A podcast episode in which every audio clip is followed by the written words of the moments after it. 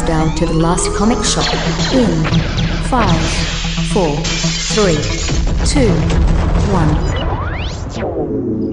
Hey, hey! It is now time for the last comic shop. Yee! Oh! Get along, you little doggies! That is right. We have opened up the stable Let all the cows out of the barn. and are talking about comic books to help people find their way under a large tent that you can roll up, put on a train, and take it west. We're keeping it open for for the new guys and the old people that'll get our references. All those folks that are around from the 1860s, 1870s, yeah. They're still around. They listen to podcasts. Damn, I thought you just meant like anybody under the age of 35 need not apply to this show. That's what I thought. Usually that's the case, but we're hoping to get those young folks. I'm the host of the most, Andy Larson. I'm joined by Jay Scott and Chad Smith, as always. Plus, for this week, ta-da! It's another guest host. It is our wonderful uh, colleague, brother in some cases, Ethan Larson. And uh, we haven't had him on for a read pile in quite a long time. So why not kick off 2023 with bringing Ethan back on the show? Because it's one of his favorite kinds of shows, his favorite French mime. Genre show, baby. I love It's it. a genre show. And he said he was going to read a Western, and he said, All right, I'm in. Round up the horses. Let's go. That's right. Because uh, if there's nothing that Ethan likes more than a good Western, and uh, over the years, we've read a lot of Western comic books with Ethan. Blueberry, for one. I remember back in the day when we read Blueberry. Yeah, I remember Chihuahua Oh, Pearl? yeah, yeah, that dame that uh, he was chasing after. Right. Yeah, yeah. Well, there's not really a dame in this week's book, and it's not really technically a Western. There's Western parts of it, but it actually crosses genres, as we'll get to in our read pile later on. It is called Pulp. And another reason why we wanted to do this particular book on this show is it comes from two comic book creators that we have sang the praises of on past episodes of the last comic shop. That would be Ed Brubaker and Sean Phillips. So if you uh, like this week's episode, make sure that you go back to our archives and find that episode all about Reckless, because that was done by that group too. I think I've also uh, recommended in the past All My Heroes Were Junkies. I think that was also uh, a uh, Ed Brubaker, Sean Phillips joint. And Chad's read a bunch of them, right? Oh yeah, Sleeper was fantastic. Uh, Criminal, which the Reckless kind of spins out of that universe. Incognito, they did some superhero stuff from the bad guy's perspective. Yeah, Brubaker and Phillips. You see their names on a book, you know it's you're in for a good time. Yeah. Speaking of comic books and looking at the covers of comic books and saying, "Oh, is this kind of comic book going to be good, bad, whatever?" Ethan went to the library to pick up a copy of Pulp, and he has had a little bit of an inspiration to do a new segment on the show. And uh, what's this segment called, Ethan? What's on the cover? is that a jazzy? Is that jazzy enough for? That's fine. Yeah. What's on the cover? Want to unpack this, buddy? Yeah, so I was just at the library and I actually threw out a bunch of books that I looked at when I picked up and thought they looked interesting. I actually threw this over to Andy and said, you know, hey, what's what's the deal with this book? And he's like, that sounds like a really great topic of conversation because there's some people that we're trying to get, you know, hooked in and, and what better way to get them to the library and look at some books and what what kind of pops out to them and, you know, go from Heck there. yeah, and sometimes that's the best way to pick a book. You find one and you're like, that looks neat. Yeah. And the nice thing about comic books is, is you can thumb through it and then you can look at and see all the art. And the, if the art grabs you, you know, it's like paperback novel. If the cover looks good, then you're going to read it, but then there's no more pictures. So it kind of sucks. Though you do have to worry about the cover artist not being the interior artist. Sometimes. Yeah. Oh, Yeah. yes, that does burn some buns among the last comic shop faithful. But yeah, so you had a couple pit books that you found at the library, you picked up, you put down, or whatever. And uh, where do you want to start, buddy? so I wanted to start with one of the ones that I know that you guys have talked about in the past. I took a look at it and it looked really cool to me. It was East by West, East, East of West. East of West. There That's is. right. Yes. By Jonathan Hickman. I'm not 100% sure who the artist is on that. Nick Dragotta. Oh, see, that's why I got co-host. Yeah, but uh, I I do remember Chad and I read. I think it was either the first trade or the first two trades on a on a previous podcast, and um, I don't think we were. No, we hated it. Well, I was gonna say Yeah. if it if it's a Hickman book, the first two trades probably just scratches the surface of what he's trying to do with the world building. And that's just it. With Jonathan Hickman in general, he is a creator that uh, will craft these large magnum opuses where you're going to need to read 40 or 50 or 100 issues to really grasp what's going on. Okay. And so if you're just getting a small slice of the story, like if they just had volume one and not the other 45 issues, you're not going to have a great experience with a Hickman book. But if you're in for the long haul, usually whenever I've read Hickman stuff, it pays off. Yeah. So what's the deal with it? Because it, was kind of looked like it was Western meets sci-fi, like maybe a little bit of Westworld. Yeah, I don't um, know that if it's got as much robots as per se. I remember it as being more like magic, ma- almost like Dark Tower kind of stuff. Yeah, immortal gunslinger folks that are like actually warriors, and people ride around on like ostriches made out of skeletons, and there's like evil huge armies and like It reminded me of the stand. Okay. You know, they're gathering all the horsemen together, and it's just going to take a real friggin' long time. now, Ja, you really like the Hickman stuff with with the X Men, right? Uh, Yes, yeah, I've been. Well, I mean, I like a lot of it. I wouldn't say all of it. I, Okay. Some of the premises, I, I don't like the whole that you can't die and you get resurrected with gold balls. And, but I But do like that he's brought back a lot of classic X Men characters that had been killed off previously, and you know, you've had a revival. The New Mutants revival has been great. So Yeah, he's known for his his really awesome ideas that are either going to work for you or not. So like Right. you get the Council of Reeds and his Fantastic Four run right out of the gate, and you're like, holy cannoli! All these multiversal Reed Richards, how cool is that? And then you get you know from their Councils of Doom and other councils, and you're like, oh, I've seen that idea before, but how cool is that?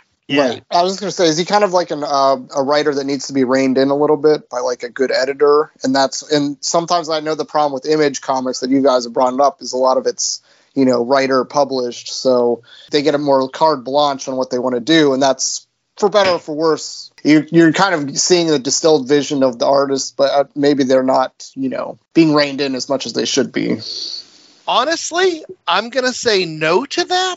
He's one of those guys that you need to give him that unfettered freedom to do what he wants because he has all these disparate ideas that he's going to sew up together. And if it's going to work, it's going to be great. But there is that chance that he's going to swing and miss. And then you're like, man, I read 45 issues of this. Ah. so, But, but honestly, I, I think given your uh, past love of manga and anime, you actually might like this. It, it might just not have been for me and Chad, and that's that's the great thing about comics. It, it kind of does have some things going for it. It's kind of a western motif. People use swords and big blasters. There's giant armies. There's certain kind of sci-fi elements, but also a lot of like fantasy elements. Uh, long storylines, somewhat like a video game. I I honestly think you should give it a try. But we're just telling you, you might end up having to read the entire series to feel like you got what he was trying to lay down. right. If it's not clicking, feel free to abandon ship. But, uh, Okay. but no, it was really well received. Yeah. Like, I remember people talking it up, and I'm like, really? That book? I don't that book. You know, it was a whole lot of going nowhere. But different uh, different folks enjoy different stuff. Yeah, because when I saw when I saw Western and I saw like blasters and I saw like castles and stuff, I was like, "Damn, this is dope." I really Yeah. am digging this a little bit. Yeah, you'll have to come back on a show after you read a little bit and see whether we were right or maybe it was your cup of tea. What was the next book that you found there? So um, I heard you guys talking a lot about the Tom King Batman, and Right. that's what Chad brought up previously. It's kind of the pitfalls of what happens when you go to the library is that you only get like let's say volume five or they had City of Bane, but it was volume two. So it's like I couldn't really like piece together a coherent story. But what really popped me was like in volume five, I saw KG Beast, my boy. he came back. He's rolling. Did he still have the gimp mask or I no? don't know. It was just after Batman had battled the KG Beast and this other fool. He's trying to track down some other guy. And so I'm just wondering if it's like if Tom King is one of those people that you kind of have to read the whole series, or if you can just pick up a volume five and be entertained by it, and then you know maybe not see what happens in volume six. So with Tom King's Batman run, I remember that was one of those books that I used to read at the Barnes and Noble. Get myself a cup of coffee, and then the trades were coming out. Um, and some of them fair to Midland, and then some of them were great.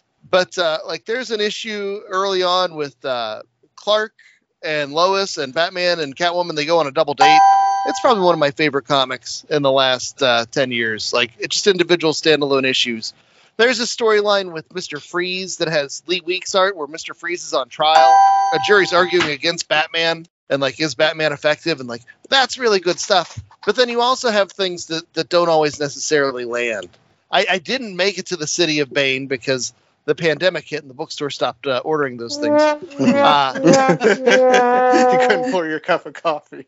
No, but I do know it was responsible for one of the things that I make fun of DC for, where the KG Beast shoots Dick Grayson in the head, and he loses his memory and becomes Rick Grayson, douche nozzle. and that runs for like 20 some issues before they brought him back for the Tom Taylor run that we read on the show. Well, there you I'm go. sorry, I just have to interject. To this day, whenever I hear KG Beast, I see it in my mind as C A G E Y Beast. He's such a cagey beast. Yeah, Cage. with with that gimp outfit, he's got to be cagey, you know. Yes. Oh, any case. Yeah, but uh, there are there are some really good Tom King Batmans, but I, I, I honestly don't know if you need to read everything. Okay. So you think I could just roll the dice? Yes. you're saying. Yes, roll the dice, pick it up. If you're lost, that's comic books, baby. Yeah. Just Oh, what what you got? One last one for us. Yeah, the only other one I was I was trying to find some Jonah Hex, but I couldn't find any. It was a weird Western, and I was like, okay, you know, who's weird Western? Jonah Hex, and I couldn't find him. But I was Ah, wonder if you guys have read anything with Jonah Hex or could recommend anything other than that terrible movie. With Josh Brolin. yeah, and that one hot girl. What's what's her name? The one for the Transformers. Was Is the only a li- reason I saw that movie. Olivia Wilde, is that it? No. Megan uh, Fox. Megan Fox. The Um, Megan Foxesness. Ugh, okay. things. Because I've seen him in like I think there's been some Batman cartoon shows. He was all and- an all-star western is supposed to be good. One of the few redeemable qualities of the new 52, right? Well, that was that was actually one of the cool things about the new 52 is they were they were trying to put out some books that weren't just straight up superheroes. They they were pulling in Jonah Hex as part of the DC universe proper. Like they brought in his niece Ginny Hex. That was one of those Bendis creations. What I would honestly recommend, although I haven't read it, but I've heard such great things about it, was the Jonah Hex Vertigo run. Along the lines of like Preacher and like stuff that was coming out in that era. Dark and violent. Is that what I'm supposed to be expecting? Yeah, Justin Gray, Jimmy Palmiotti, they were responsible for a lot of really good Jonah Hex stories. So if you see their names on it, give it a shot. Yeah.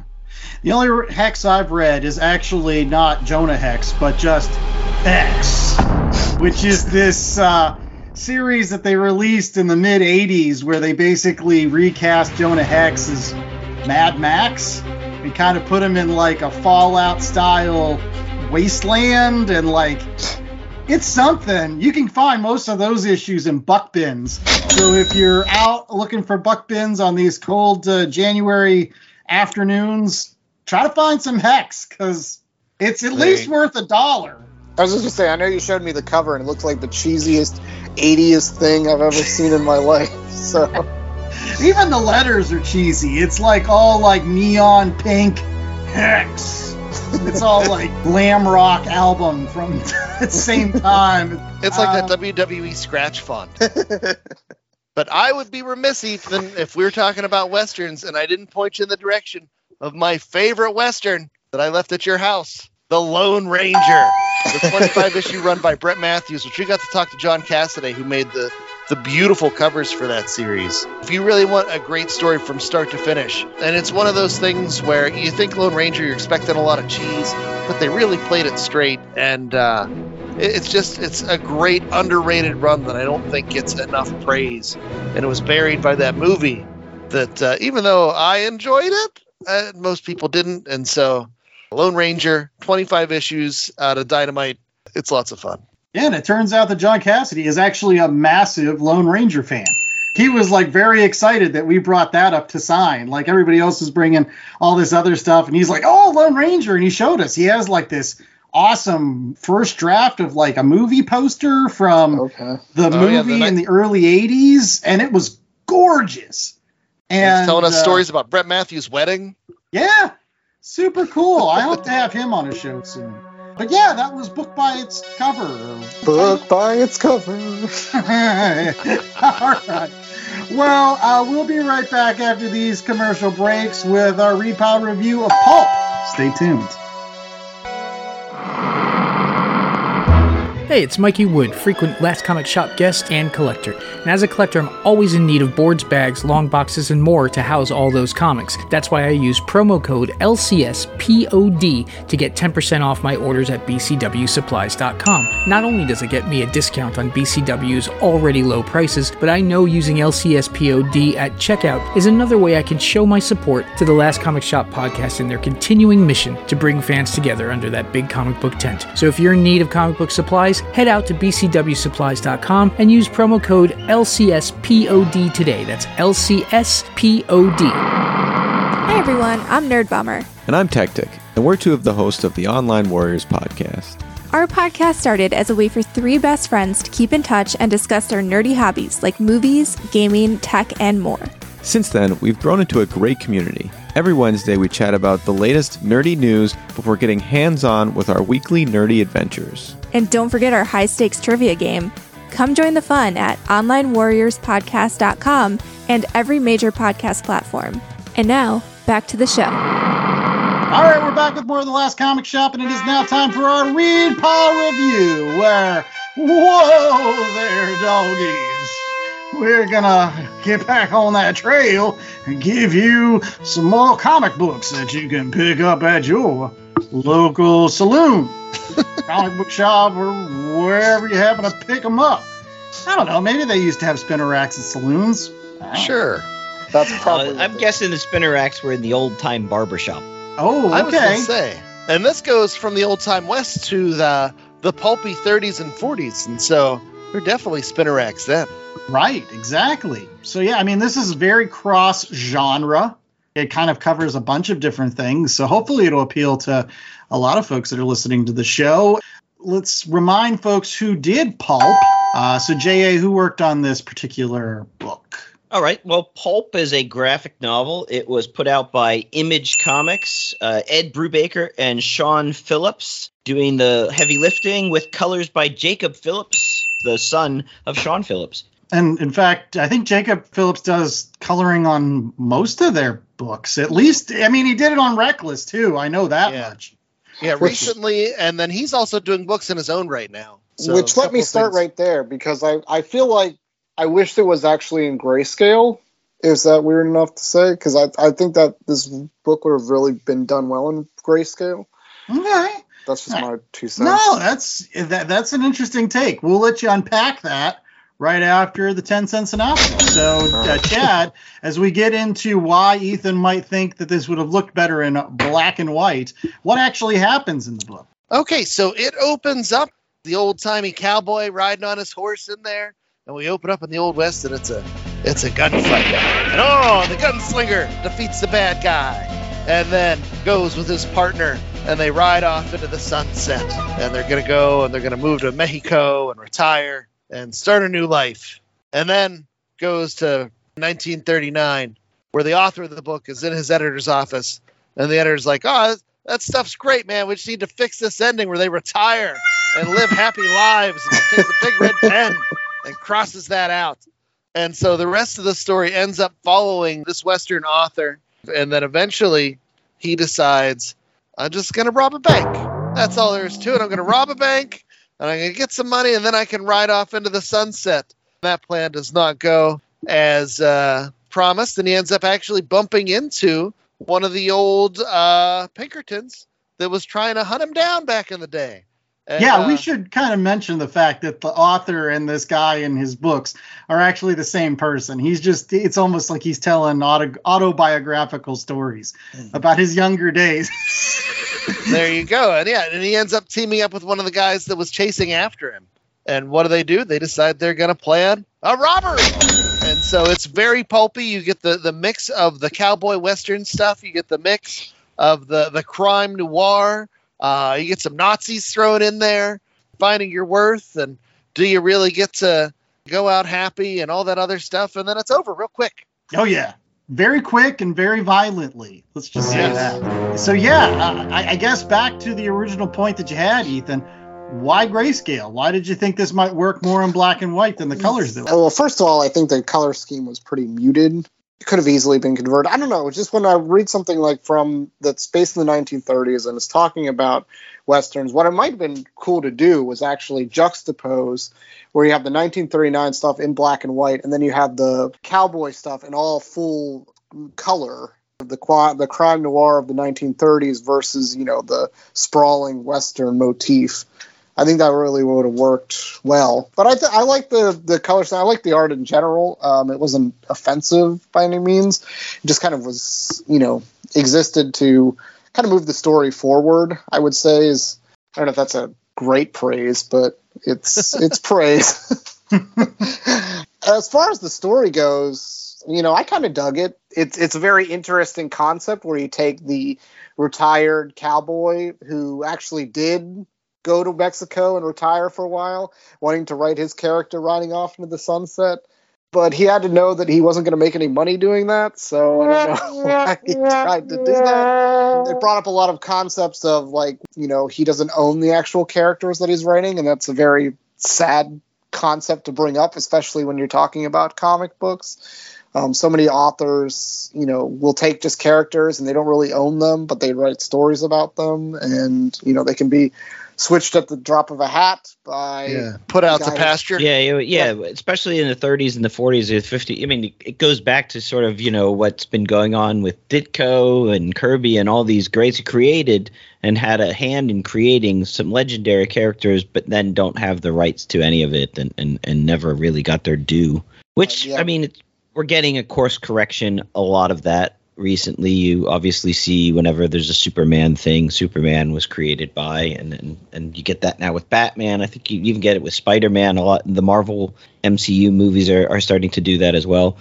Going to the art, did you notice that whenever it's the flashback to the western, it's almost like it's been painted with a brush yeah. over the so it's it's much more muted and, and usually only the cowboy has that red shirt on and everything else is sort of it's almost like he just did a wash on the page Right, right. I, I took that as uh, that's that's kind the of memory like that's the memory. Yeah, that's the that's the sheen that you put on memories because you don't really remember them picture perfect. You're just like, oh yeah, that's how that happened. I think. Some things are photorealistic, and then other things are just a wash. It's almost like a dream.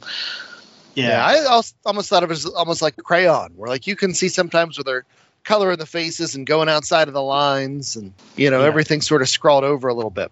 And I think that was honestly the first point in the book where like it kind of took a turn and became something a little bit different for me. Um, you know, up until like this mugging that happens in the subway station, I don't know, you're not really putting five and six together as to who this person is that's writing this cowboy book and why we should care about him. But then later on, when you start piecing together that no, he's writing about his old experiences, that's why he stood up to the folks in the subway because he used to do that. Like he was, you know, a gunslinger and evidently didn't like the fact that people ran him off his farm and the robber barons and all this other stuff. And so, in his mind, he was somebody that would stick up for the little guy here and there. And, and that's actually where it started to kind of shift for me. And I really started really fall in love with that particular character. And boy, does he meet. I don't I no, he no, he doesn't meet it. He meets the end he should meet, honestly. Like well, it's very unforgiving ending, right? Where you meet the bad guy in the bar, and you're you know you're going to be you know outgunned and outmanned, but you go in there anyways, right? Because that's what you have to do. You have to avenge your partner. Yeah, it reminds me a lot of Road to Perdition, where this guy uh, this author, he's not a good guy, No. you know, and he's writing these stories, these Western stories that portray him as, you know, the as the hero or as the, you know, the guy going up going up against the uh, the man and doing these righteous things. But in reality, you know, he's somebody that was stealing and looting and, and going across the country, and so he does meet the ending he deserves, and he has that realization at the end where it's like we're not heroes, we're monsters. You know, Right. the, the, we live in a world where you know the killers, the monsters. That's the reason we survive so long. That's what this world is built for. It's not built for the good guys. And boy, that's a heartbreaking go Well- out on. Jeez. Well, JA backing up, I mean, this that is basically Unforgiven, right? I mean, that's the same exact story. The gunslinger from the back in the days wants to change his ways, but he's drawn back in. His partner gets offed, and he has to go face the big bad at the end. And yeah, and, go back to his old ways. and become the big bad to do it, and you know he starts drinking and all that. It's uh, I will say I do love the conversation when he meets up with the Pinkerton, and he's like, "Did you, ever, did you guys ever get close?" He's like, "Ah, we shot one of your guys once," and he's like, "Oh yeah, Stanley, he was a dipshit." I just love I love the the guys at Pinkerton, Right. Pinkerton agents. yeah. Another nice thing about the this book that I really like is showing somebody again in the twilight of their their career and how like as you get older, as you change, like the things of your youth, they they they kind of fall away and you start to see like the truths about people and and the fact that this like Pinkerton, although the guy was like on the opposite side of him young in their younger days, they were pretty much cut from the same cloth. And actually, they he said like you know honestly, this Pinkerton guy was probably more of a hero than I was because like he was actually trying to do things and believed in law and order and justice. I think that's why at the end of the day he wants to go and avenge him. the thing I can't get over, and I don't know if this bothered anybody else, but like, why the setting? Why New York City of all places for this to happen? Like, I feel like there's part of it where it's like he even admits it in the story. He's like, why the hell am I in New York City? This story could have easily been placed in like California, Los Angeles. You could have told the same story about the editor giving him a hard time, all that stuff. Probably Nazis in California too and it just would have made more sense with the the background of like where he was with the like I don't know if you're trying to juxtapose the city Yeah. life versus the country life, but I think you would have told a better story if it was in California. See, but it's all about the pulp, the pulp magazines. And New York City was the center of the world. And this guy wants to tell these stories. He's got to be there where they're being published for it to happen. Yeah. And so, you know, he brings his his cleaning lady wife to New York to to live out their days where he can make some scratch, you know, basically off uh, tall tales that uh, you know reflected his past. But like he's there in the heart of it, in the mix, because that's where it's all happening. Yeah, but I, I I agree that like you know also it's it's about the juxtaposition. It's about like go from the prairies to the cold hard concrete, and they are different worlds. I, I think this book paints a really interesting picture of this particular guy. Like I can't get over that. Ed Brubaker does an extraordinarily great job layering with this particular character. Like you see a lot of facets of him. Not of all of them are good, not all of them are bad. But by the end of the book, I felt like I knew who this guy was. I knew all his motivations. I believed that like everything he was doing fell in line with what what I would have expected from him. Honor among thieves, the bad guy with not the heart of gold, but you know, with a a, a moral compass and a moral center. And I just looking at some of the him as an old man. Obviously, Sean Phillips just watched Road to Perdition because he's straight up Paul Newman in Road to Perdition. He's got the Absolutely. mustache and everything. Yeah, yeah. Yeah. You know, I, I even like the little tidbits in the in the book about because I was trying to figure it out for the longest time. He keeps on talking about his wife and his daughter, and I'm like, okay, well, what happened to them?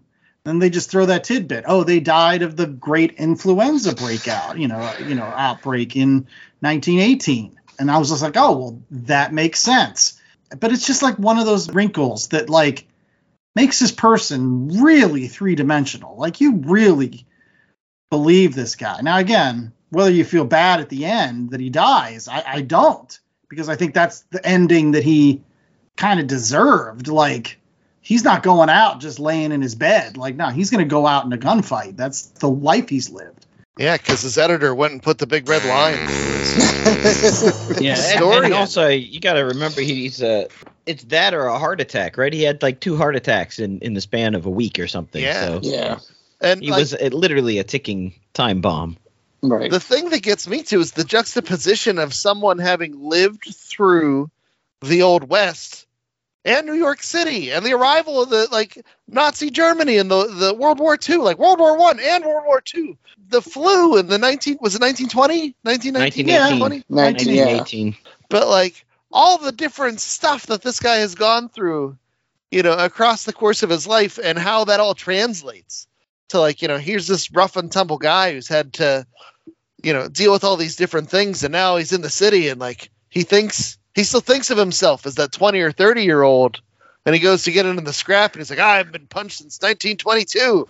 He's like, ah, and then they kicked the crap out of me and I had a heart attack. I don't know. I just I, I really enjoyed enjoyed is probably the wrong word, but it was it was cool for me to see the tales of his youth versus where he is now and how that all adds up together to make a lifetime. Well, the one question I had for Ethan is like, again, we brought him on this show because he said that he wanted to read a Western. And initially, I thought this was going to be a Western based on the cover. If I was, you know, just seeing this in a store, I would have thought this was a cowboy book. But once you get into it, again, it's like half cowboy book, half like something out of The Godfather or, you know, one of those 1930s gangster movies. And now I do know that Ethan also likes that genre as well. So I guess my question is, Ethan, would you have rather had this been a pure Western? Or was it interesting that they kind of married these two genres together?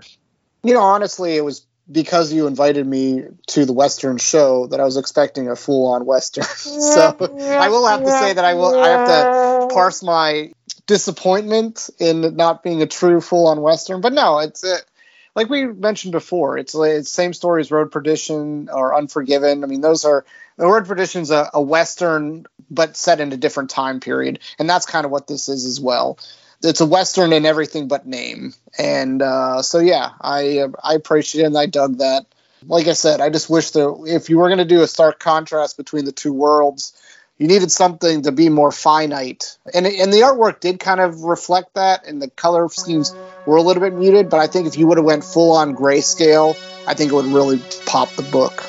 So yeah, I think that's good for our initial thoughts. It's now time for our ratings, and we'll get to that right after these commercial breaks. So stay tuned for more of the last comic shop right after this.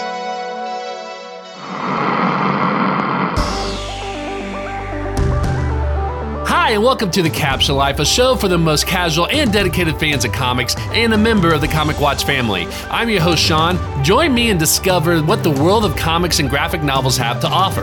From one on one interviews with industry professionals, roundtable discussions with passionate fans, and reviews on the latest comics, TV shows, and movies. You can also check out our website, www.thecapsulelife.com, to find out where you can listen to us, a list of all of our episodes, and where you can find us on social media under the username at Capsule Life. You'll get a new episode from us every week, so hit the subscribe button so you don't miss out.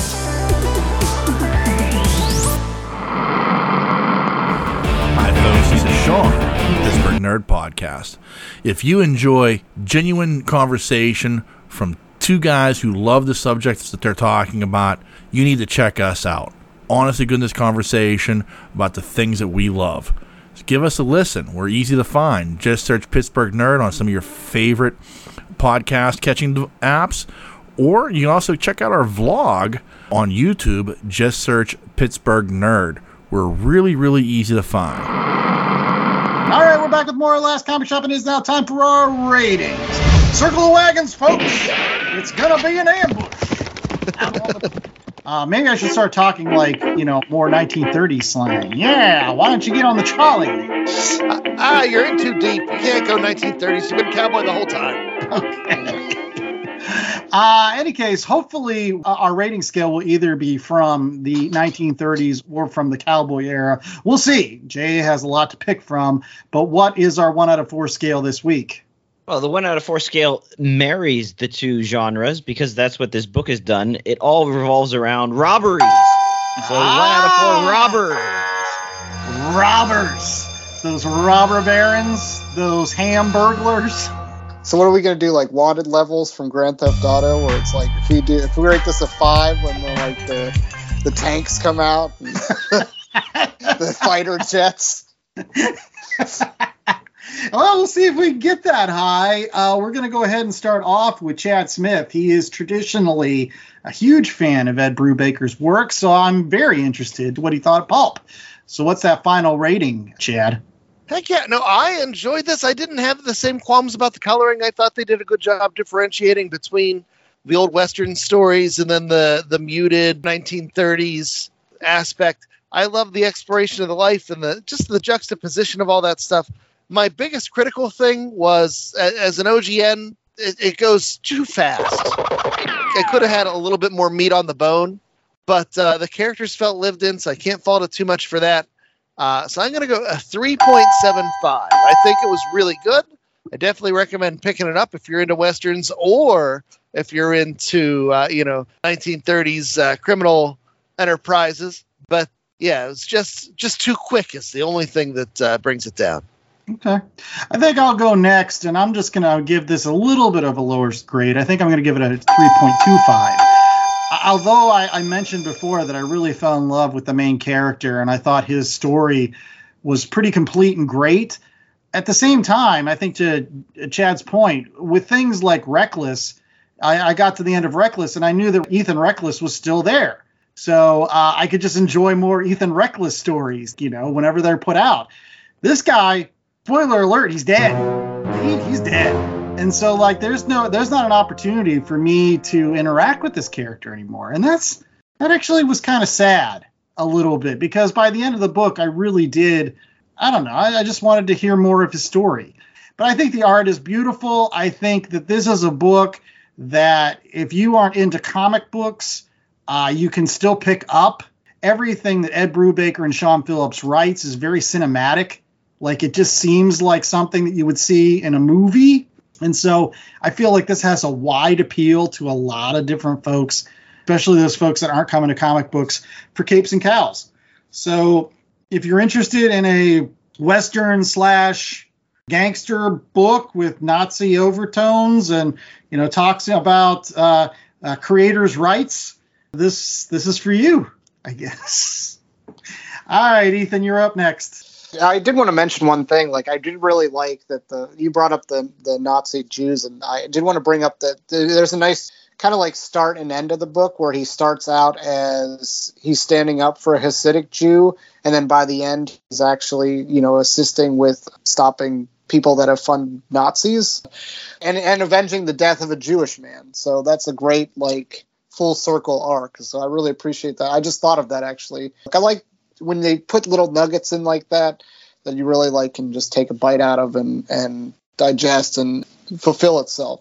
I'm gonna go a little bit lower, unfortunately. Um, that's probably like about 2.75. I thought it was way too fast. Honestly, it was a very brief read. Um, I want to say it took me a little less than an hour to read the entire thing and really digest it, which is good in certain senses, but it just read too fast almost like I would have liked to see maybe a little bit more of going back to his past and talking more about that. But most of my criticisms, like I'm trying, I'm resolving right now in my head. So were they as bad as I thought they were? Maybe not. You yeah, just didn't like it because it wasn't a full-on western. Come that's on. prob- that's really what probably got me. I think like the, like kind of what Jay was said, where it's the cover artist doesn't necessarily match what the uh, content has, and I feel like that's one of the things about this book that Uh, you were sold a bill of goods that just didn't didn't match up with what you got. All right, Ja, did this sell you a, a, a bill of goods? I, it was competently done. It was very quick. I think um, Ed Brubaker and Sean Phillips, they obviously have this formula down. And That's probably my biggest complaint, sort of echoing a little bit of what both you and Ethan said. It was just a little bit too short. I would have liked to have a bit more meat on the bone. Like he talks about Mexico several times. It would have been nice to see a flashback scene of Mexico. I could have used uh, some more Nazis towards the end. I thought that was That's a, not a, a sentence thread. you hear a lot. Sorry. yeah, maybe I could I could have used more bad guys, I guess. Um, you know, pull on that thread a little bit longer. For a standalone story that obviously you can't have more of because they've killed the guy off at the end, take a little bit more time and, and make it a little bit bigger. So it came across, and maybe this is a meta thing, as sort of like a pulp version of one of the pulp stories that the main character was putting out. It was something that Ed Brubaker and Sean Phillips could probably do on a weekend. Well, I'm sure it took them longer than a weekend, but it had that same sort of okay, you know, slightly paint by numbers. I mean, I I don't think it's any coincidence that all of us were reaching for Road to Perdition or Unforgiven, uh, and these are classic tropes he reused again. I wish it was a little bit longer. I guess that's my biggest complaint. It was just too short, and for that, I'm going to give it a three. Well, one thing that we hope would be a, a larger meal for you is uh, some of these recommendations. Uh, as always, we like to give you some other books that you can go to your local comic book shop and pick up in addition to Pulp, if you are so inclined. And we're going to go ahead and start off with Ethan, who I think has picked up not only a Western, but also one that was in grayscale, right? So, Yes. like, maybe he had some recency bias. Yeah, that is actually what happened to me. I, I was trying to look for other westerns because I wanted to come prepared for this genre show. And so I picked this up in the library. Law of the Desert Born is a graphic novel representation of a short story by Louis L'Amour, adapted by Charles Santino. Script was done by uh, Bo L'Amour and Catherine Nolan, and then the illustrated by Thomas Yeats. Gorgeous, gorgeous grayscale artwork. Just the faces pop out, the western motif. Oh, it's uh, you know the hills and valleys and horses and just everything that you can think of for a traditional western. This has got. It's a very conventional western story as well. Cattle dispute gone wrong. Uh, cattle rancher gets killed, and uh, they need to find the person that did it. And uh, there's a budding relationship between one of the scouts and the killer. So just Oh. good stuff overall. Yeah, but what else do you want from a Louis L'Amour book? Like, I mean, if you're coming to a Western and you're like, yeah, Yeah, if Um, you're gonna get a western, you might as well go to the master himself. that is Exactly. Louis L'Amour. I mean, the guy Yeah. put out what, like 200, 300? Yes. Ridiculous he, amounts. he was a lot like our main character, where he was just writing by the word. So yeah. Well, I was going to ask you, Ethan, is this one of the first times you ever read, like, in, in essence, was a adaptation of a novel in comic book form? 'Cause yes, we, we we do those on the last comic shop all the time, and and there's tons of them out there. So it's really cool that they did this, and it seems like the L'Amour estate was involved because you said one of the scripters was Bo, maybe his yeah. son or Um, yeah, so the, the L'Amour estate was definitely involved in it, and yeah, I, I think it really, really, really worked well. I didn't read the um, the original story. Jay, have you read the story before? That one, no. I've read plenty Louis L'Amour books. Right. They're all essentially sort of similar. Yeah, Hondo or um, uh, Shane is a Louis L'Amour story. Try to find it at your local library. Shout out to Baltimore County Public Library System for hooking me up. there you go. All right, Chad, you're up next. What do you got for us? Okay, so I'm actually going to change course a little bit. Originally, I was going to recommend some uh, Jack Kirby Kamandi out of respect for our, our pal Mikey Wood, who, when we were doing the Fourth World, was all about uh, d- discovering his love of Jack Kirby. That stuff is great, and I was thinking, what better to show people that somebody that knows what they're doing, which is how I feel about the Brubaker Phillips stuff. They just they know how to tell stories, they know how to get things done, and if there's a formula there, it's a great formula, and it's just Brubaker and Phillips are both masters of their craft. And so, one of the cool things that Ed Brubaker does that uh, we haven't talked about in a minute is uh, the panelsyndicate.com. which is a website where he will produce, along with uh, a bunch of other big name artists, in a digital format. And it is basically pay what you want. So you could pay them a penny, you could pay them ten dollars, you could pay whatever it is you think you know that book is worth. And as of Halloween of last year, he had just released a, a newer issue of Friday, uh, the book he's doing with Marcos Martin. Brian K. Vaughan and Marcos Martin did Private Eye, which we read a long time ago.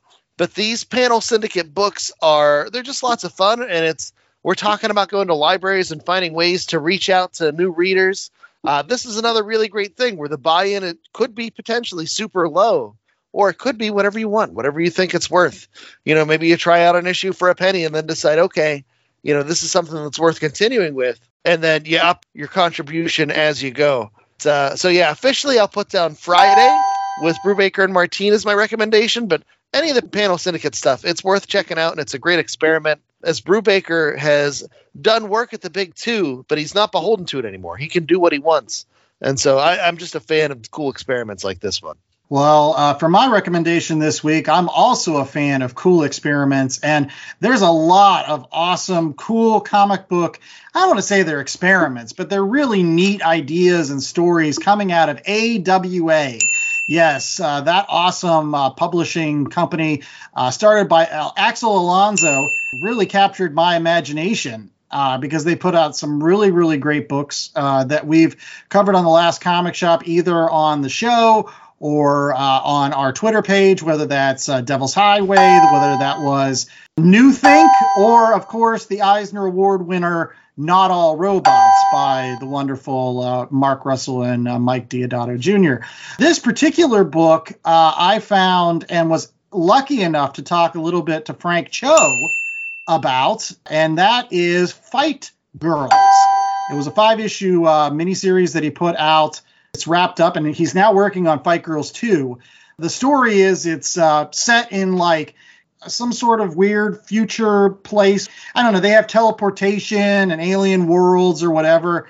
And long story short, there's a queen that like oversees the entire galactic empire.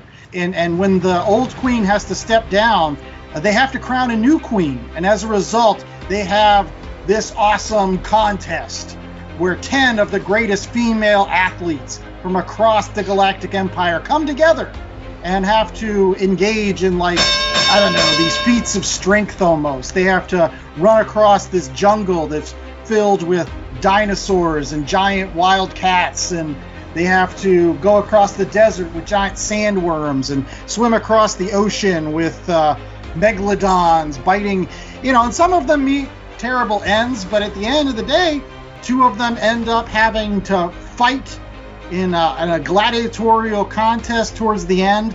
And you think all of this would be really like sexist, but it's not. Like, I mean, again, the women are beautiful. They're very athletic looking. Frank Cho, as you may or may not know, knows how to draw the female form, but it's not a female form that I feel is derogatory anyway. It's the women rock in this particular book. If you're interested in a really great tale that really has wonderful art, uh, Frank Cho writes it, Frank Cho draws it, and there's another uh, series coming out in the, in the near future. So, Fight Girls, check it out.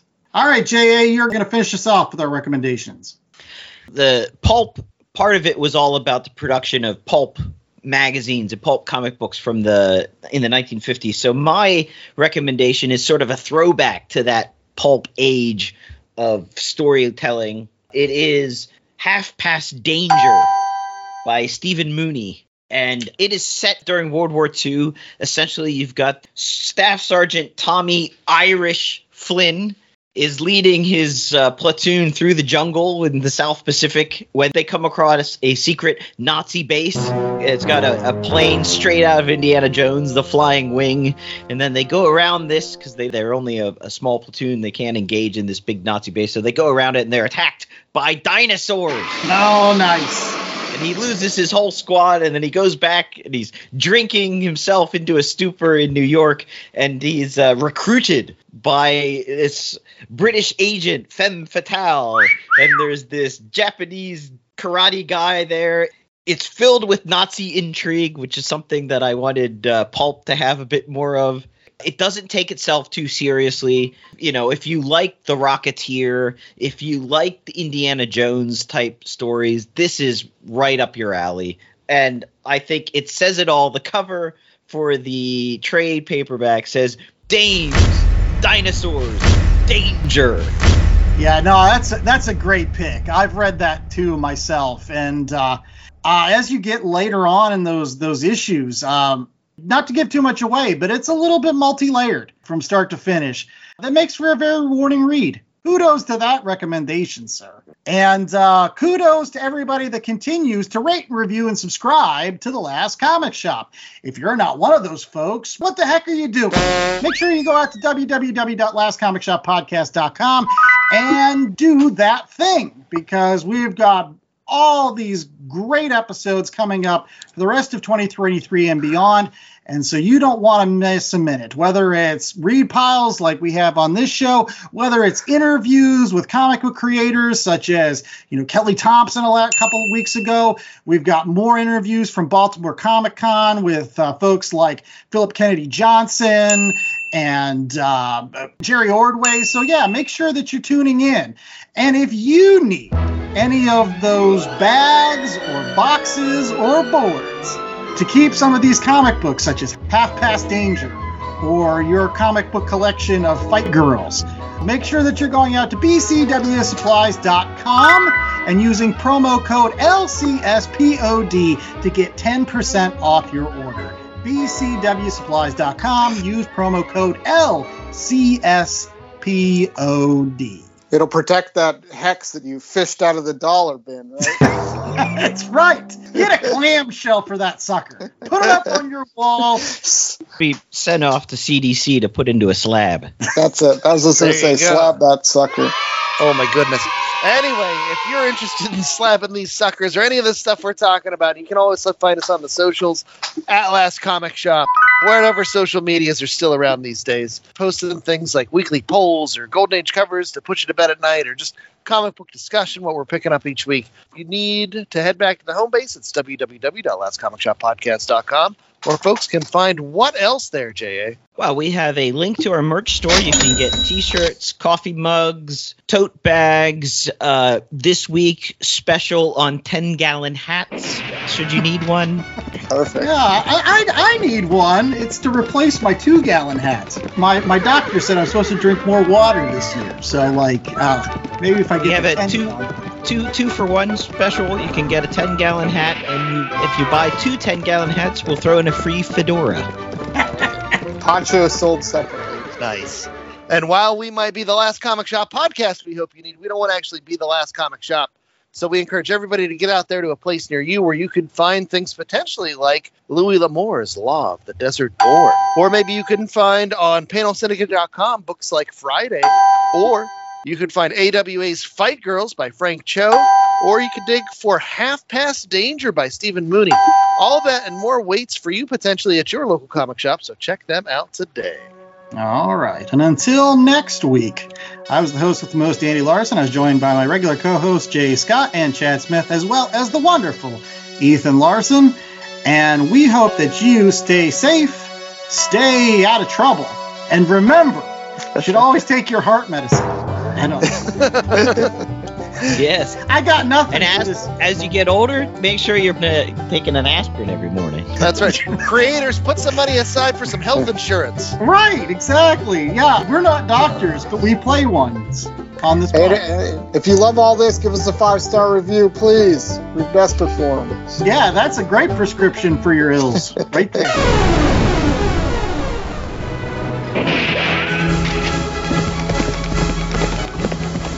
The Last Comic Shop was a 2023 Black Angus production.